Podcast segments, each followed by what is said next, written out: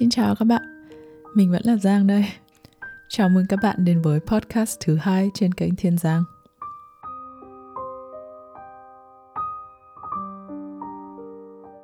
Sau cái podcast đầu tiên mà mình nói về chủ đề những người đàn ông đức tồi ấy, thì không hiểu sao tự nhiên mình lại thích làm podcast luôn. Tính mình thì khá là thích chia sẻ, thích tâm tình kể chuyện. Mà sau khi mình sang Đức thì mẹ mình trở thành người bạn thân nhất của mình. Kiểu như là có gì hay ho bên đức này có gì mới mẻ thú vị. Thì mình đều kể hết cho bố mẹ mình và mình rất là yêu thích việc đó. Nhưng mà có những lúc thì mình thấy là vì khoảng cách tuổi tác và cách suy nghĩ khác nhau rồi là nhiều khi mẹ mình cũng bận nữa ấy, thì có những khi mình cứ cực kỳ tâm đắc về một chủ đề tâm lý văn hóa gì đó và mình kể rất say sưa nhưng mà mẹ mình lại nghe một cách không tập trung. Thế là mình cụt hứng luôn. Nhưng mà bây giờ may quá lại có cái podcast này. Thì kiểu như là bao nhiêu tâm sự mình kể xong rồi tinh thần mình phấn chấn hẳn lên luôn. Sau đó thì các bạn có phản hồi rất là tốt sau tập đầu tiên.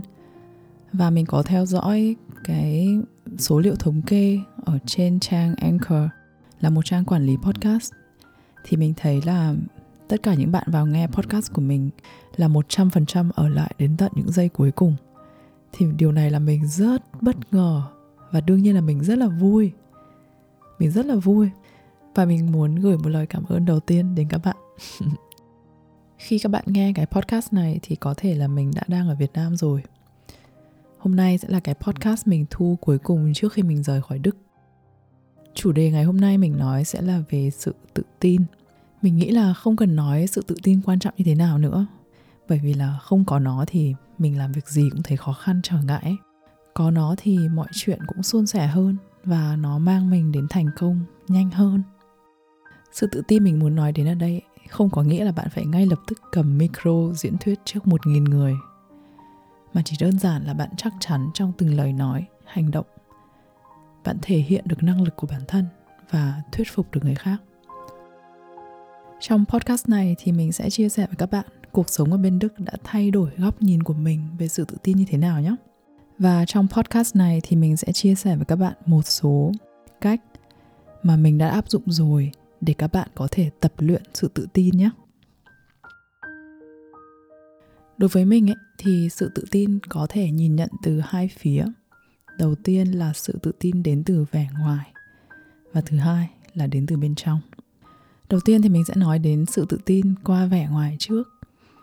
Ngày xưa mình là một người thiên về sự tự tin kiểu này rất nhiều. Đối với mình là một lớp make up đẹp này, một màu son đẹp, một bộ outfit ấn tượng là những gì mình cần khi mình bước ra khỏi nhà. Cái sự tự tin này, bản chất của nó rất dễ lung lay.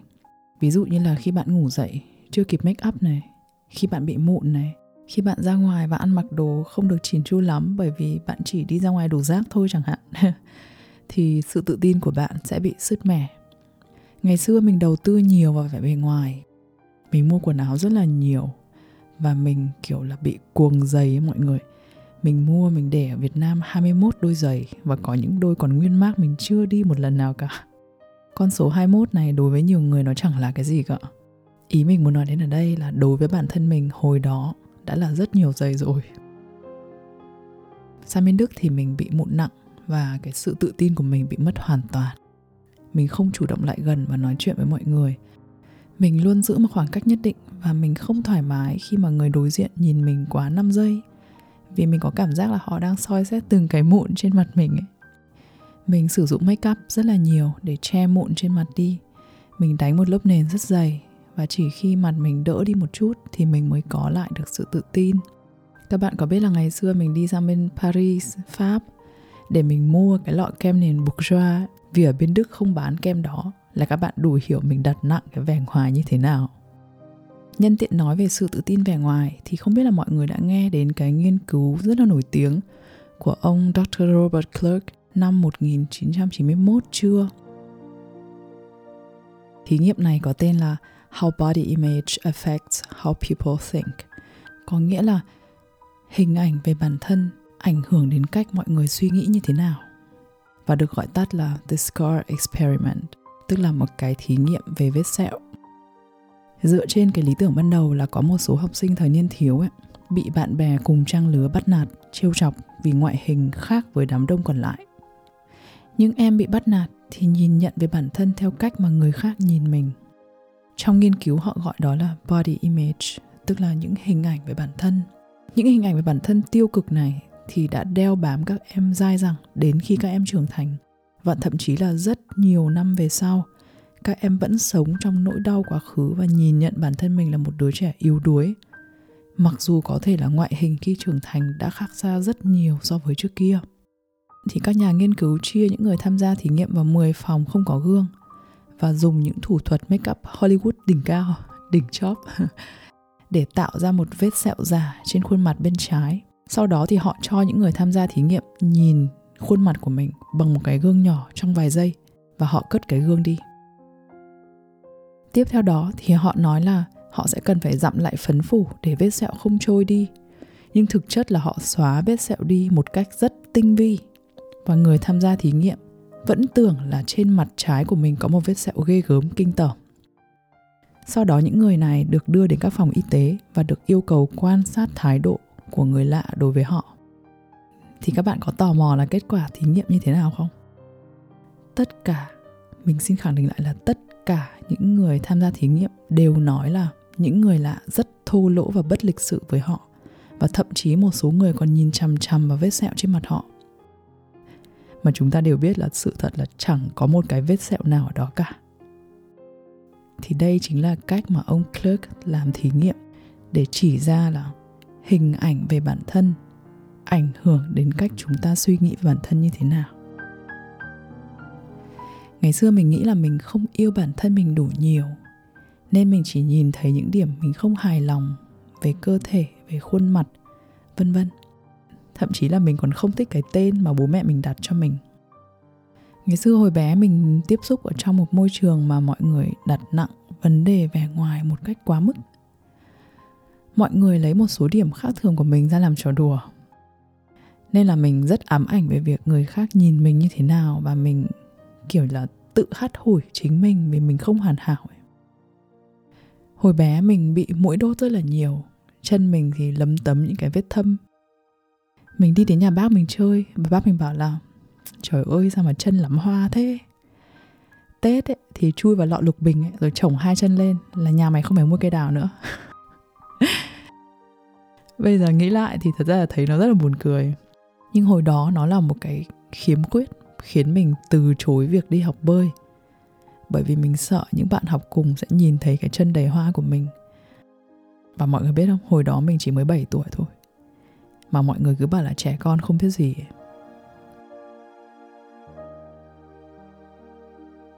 Có một vài người họ hàng sau này khi mình lớn lên, lúc mà mình dậy thì thì mình có về quê thăm các bác. Các bác bảo ui giời ơi, con này hồi bé xinh thế mà giờ lớn lên phá hết nét rồi, thô, xấu. Trời ơi, các bác nói thẳng mặt mình luôn á. Hồi đó thì mình chỉ cười trong đau khổ thôi mọi người giống y như kiểu cái emoji mà cười xong rồi nước mắt rơi ấy. Khiếp, bây giờ nghĩ lại thì thấy vô duyên thật ấy. Và cũng những người họ hàng đó bây giờ lại quay sang chê cháu của mình và chuyên so sánh nó với anh trai nó. Mọi người toàn nói những câu là, ôi trời ôi, thằng anh đẹp trai thế mà thằng em xấu thế. Cái mũi thế nọ, cái mắt thế kia. Eo ơi, quá đáng cực kỳ. Mà cháu mình hồi đấy chỉ có 5-6 tuổi thôi à và nó chỉ cúi gằm mặt xuống. Rất nhiều lần sau đó, khi mà gia đình mình đi về quê, thì cháu mình đã chọn ngồi ngoài ở trong ô tô và không vào bên trong thăm mọi người. Mình không biết là bây giờ mình nói thế này mọi người có tin không, nhưng mà ngày xưa mình đã từng rất tự ti về giọng nói của mình. Như các bạn có thể nghe thấy thì giọng của mình khá là trầm ngày xưa mình nhớ có những lần mình nghe điện thoại giúp mẹ mình ấy, mình gọi lên tổng đài. Thì người ta còn tưởng mình là đàn ông ấy. Thì điều này làm cho mình cảm thấy hơi ngại và thậm chí là một chút khá là xấu hổ ấy. Cảm giác như nó là một cái điều bất thường ấy. Nhưng mà tai con người cảm nhận âm thanh rất là khác nhau. Hồi trước mình có yêu một anh người Đức ở bên này và hôm đấy bọn mình ngồi xem tivi với nhau. Thì trong bộ phim đó có một chị diễn viên và khi chị cất tiếng nói lên, mình đã thấy là, ôi, có một cái gì đó rất là khác rồi. Thì anh người yêu của mình bảo là, anh rất thích giọng của cô diễn viên này, nghe nó rất đặc biệt, nó khàn khàn và nó hơi thô giáp còn mình lúc đầu mình nghe mà mình thấy giật mình vì cái giọng của chị, trời ơi, sao mà nó sexy, dã man luôn. Thế rồi mình nghĩ lại và mình thấy là, tại sao mà chúng ta cứ sợ, chúng ta không dám thể hiện bản thân mình ra?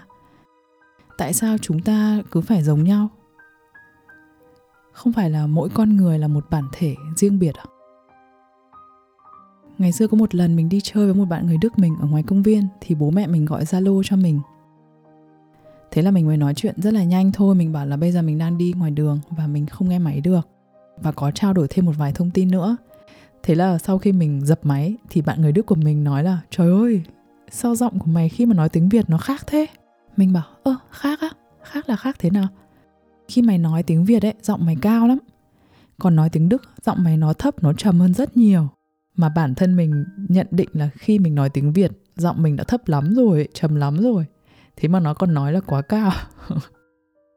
Các bạn có biết là ngày xưa hồi mình 15 tuổi, mình còn cố gắng nói giọng cao hơn, trong hơn, thanh thoát hơn, để làm gì? Để trở nên đáng yêu hơn trong mắt người yêu. Bây giờ nghĩ lại thấy buồn cười quá hồi đấy chỉ vì là mình không hài lòng với chính mình rồi mình cứ loay hoay vụng về để biến mình thành con người khác. Mình không nhớ là mình nghe ở đâu. Một câu nói rất là hay. Giọng nói là cái vân tay thứ hai của mỗi người. Thì mình hỏi bạn là có bao giờ bạn cố gắng uốn nắn cho vân tay của bạn đẹp không? Hay là bạn chấp nhận nó là một phần của con người bạn rồi? Đẹp hay là xấu thì nó chắc chắn là độc nhất và chỉ của riêng bạn thôi. Sau đó thì mình đã nghĩ thoáng ra rồi. Giọng nói giọng nói có hay hay là dở thì nó cũng là một nét đặc trưng, đặc biệt rồi. Và nếu như các bạn nghe giọng mình và các bạn đoán được là mình đang nói là mình đã hạnh phúc lắm lắm rồi.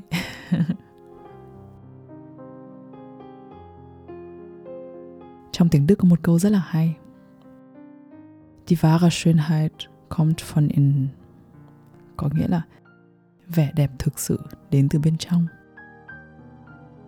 Sau khi mình nhận ra là sự tự tin từ bên ngoài rất dễ bị lay chuyển và càng tiếp xúc với nhiều người đức tự tin, thì mình mới rút ra một điều là sự tự tin thực sự ấy là phải nằm bên trong bạn cơ, thì nó mới bền lâu và vững vàng. Tuy nhiên, khi mà nói là sự tự tin bên ngoài dễ lung lay thì không có nghĩa là nó không có giá trị nha khi bạn mặc một bộ đồ chỉn chu thì sự tự tin của bạn cũng được tăng cường lên một chút. Bạn có thể bắt đầu từ việc rất đơn giản là giữ cơ thể thơm tho này, dùng xịt khử mùi này, tóc tai thì bạn trải gọn gàng này và xịt một chút nước hoa nhẹ nhàng thôi. Sau đó thì ăn mặc chỉnh tề và đi ra đường. Một điều mình nghĩ là bạn có thể tập ngay lập tức hôm nay được là khi mà bạn đi đường ấy, thay vì cúi mặt xuống đất, thay vì cúi mặt vào điện thoại bạn hãy ngẩng mặt lên và nhìn vào người đối diện. Thi thoảng ở bên này khi mà mình đi ngoài đường, mình hay cúi mặt xuống đất theo thói quen. Và lúc nào mình cũng phải nhắc trong đầu mình là ngẩng cái mặt lên, nhìn người đối diện đi.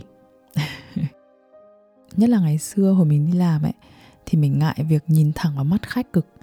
Một phần là vì mình bị mụn. Một phần là từ xưa đến giờ khi mình ở việt nam ấy, thì việc giữ liên hệ ánh mắt không được đề cao nhìn hai giây là mọi người quay đi rồi à nhưng mà mình đã có kể trong cái video giao tiếp với người Đức ở trên kênh YouTube của mình rồi. Hồi mình đi làm cho cửa hàng của McDonald's, thì bà sếp ở chỗ làm của mình yêu cầu mình phải nhìn vào mắt để biết màu mắt của khách là gì. Qua đó sẽ tạo được sự kết nối với khách hàng và được khách tôn trọng ấy. Điều này mình thấy cực kỳ thú vị và mình đã nói với em trai mình. Rồi em trai mình áp dụng ở công ty ở Việt Nam thì có vẻ như là mọi người hơi ngại khi mà bị nhìn chằm chằm. Mặc dù là 5-6 giây thôi nhưng mà mọi người đều bị lúng túng và quay đi á. Nhưng mà nếu các bạn làm chủ được cái eye contact um, liên hệ ánh mắt trong cuộc trò chuyện ấy thì các bạn sẽ tạo được cái thần thái rất tự tin trong cuộc nói chuyện. Có một tip mình thấy khá là hay là nếu như bạn không nhìn được vào mắt người ta thì hãy nhìn vào khoảng giữa hai lông mày. Người đối diện thì vẫn có một cái ảo giác là bạn đang nhìn trực tiếp vào mắt họ ở bên đức này, mình đã gặp rất nhiều người. Mình xin phép đánh giá là có khuôn mặt không được đẹp đi. Cơ thể không được thơm, không được thon gọn. Nhưng mà họ vô cùng tự tin, nhất là khi giao tiếp. Ngày xưa mình có xem một chương trình của anh trấn thành mà anh nói là sự tự tin cần phải được tập luyện. Mình thấy điều này rất là đúng, ít ra là đối với mình, bởi vì mình cũng khá là hướng nội. Nếu mà trong cuộc thảo luận trên lớp hoặc là khi nói chuyện với đồng nghiệp mà họ nói về một chủ đề xa lạ thì các bạn đừng lảng ra chỗ khác. Nếu mà các bạn mù tịt về chủ đề đó ấy, thì bí quyết hay nhất là hãy đặt câu hỏi. Ở bên này người đức rất hoan nghênh các câu hỏi.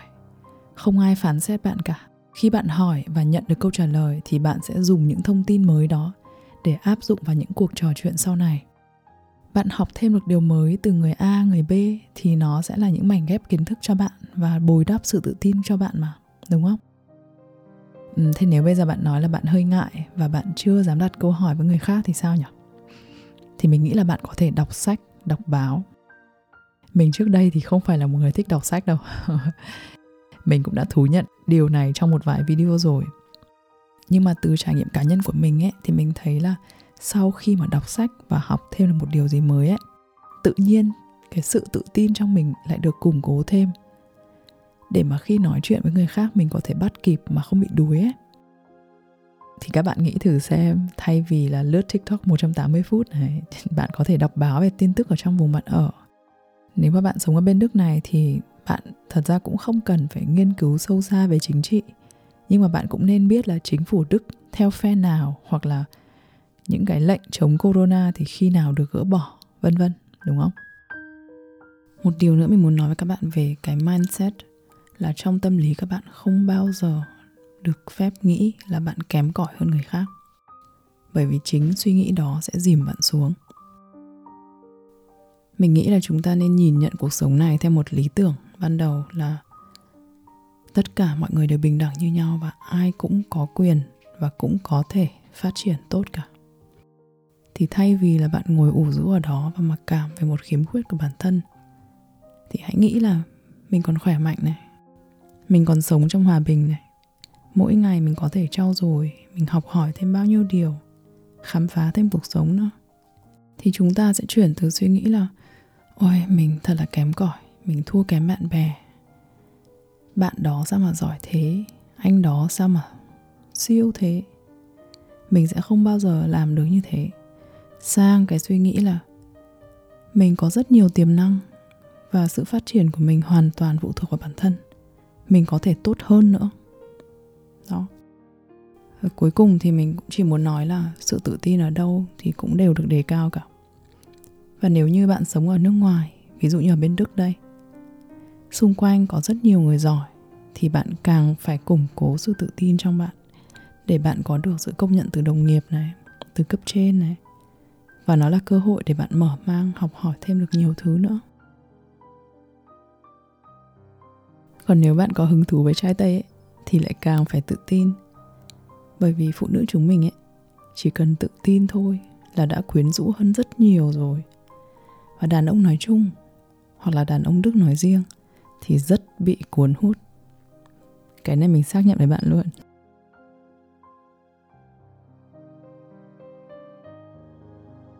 Qua những lời tâm sự của mình vừa rồi thì mình hy vọng là mọi người sang năm mới này chúng ta sẽ có những góc nhìn mới hơn về chính bản thân mình. Có những điều mà hiện tại bạn chưa thể hài lòng với bản thân, mặc dù nó là điều gì đi nữa. Thì như các bạn thấy đấy, cốt lõi của nó cũng chỉ là do chúng ta suy nghĩ quá nhiều và luôn lo sợ người khác nghĩ gì về mình. Một vài năm sau này khi hiểu ra và nhìn lại, thì chúng ta mới thấy là nó không đáng để mình suy nghĩ một chút nào cả. Vậy nên mình rất mong các bạn sang năm mới này, hãy nhìn nhận lại chính những điểm mà các bạn tưởng là khuyến khiếp của bản thân đó. Hãy nhận ra là nó là một điểm đặc trưng như một dấu vân tay của bạn. Chỉ có bạn mới có điều đó thôi, thì bạn sẽ biết trân trọng nó hơn. Còn đương nhiên là chúng ta còn những điểm gì chưa tốt, thì mình sẽ trau dồi thêm, mình học hỏi thêm, mình hoàn thiện bản thân hơn nữa.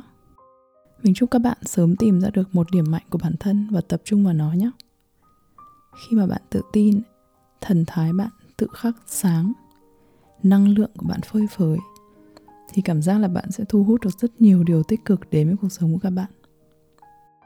Sang năm mới này, mình chúc các bạn có thật nhiều sức khỏe, nhiều niềm vui và có thêm nhiều can đảm. Rồi thành công sẽ tự đến sau. Mình cảm ơn các bạn đã lắng nghe. Ciao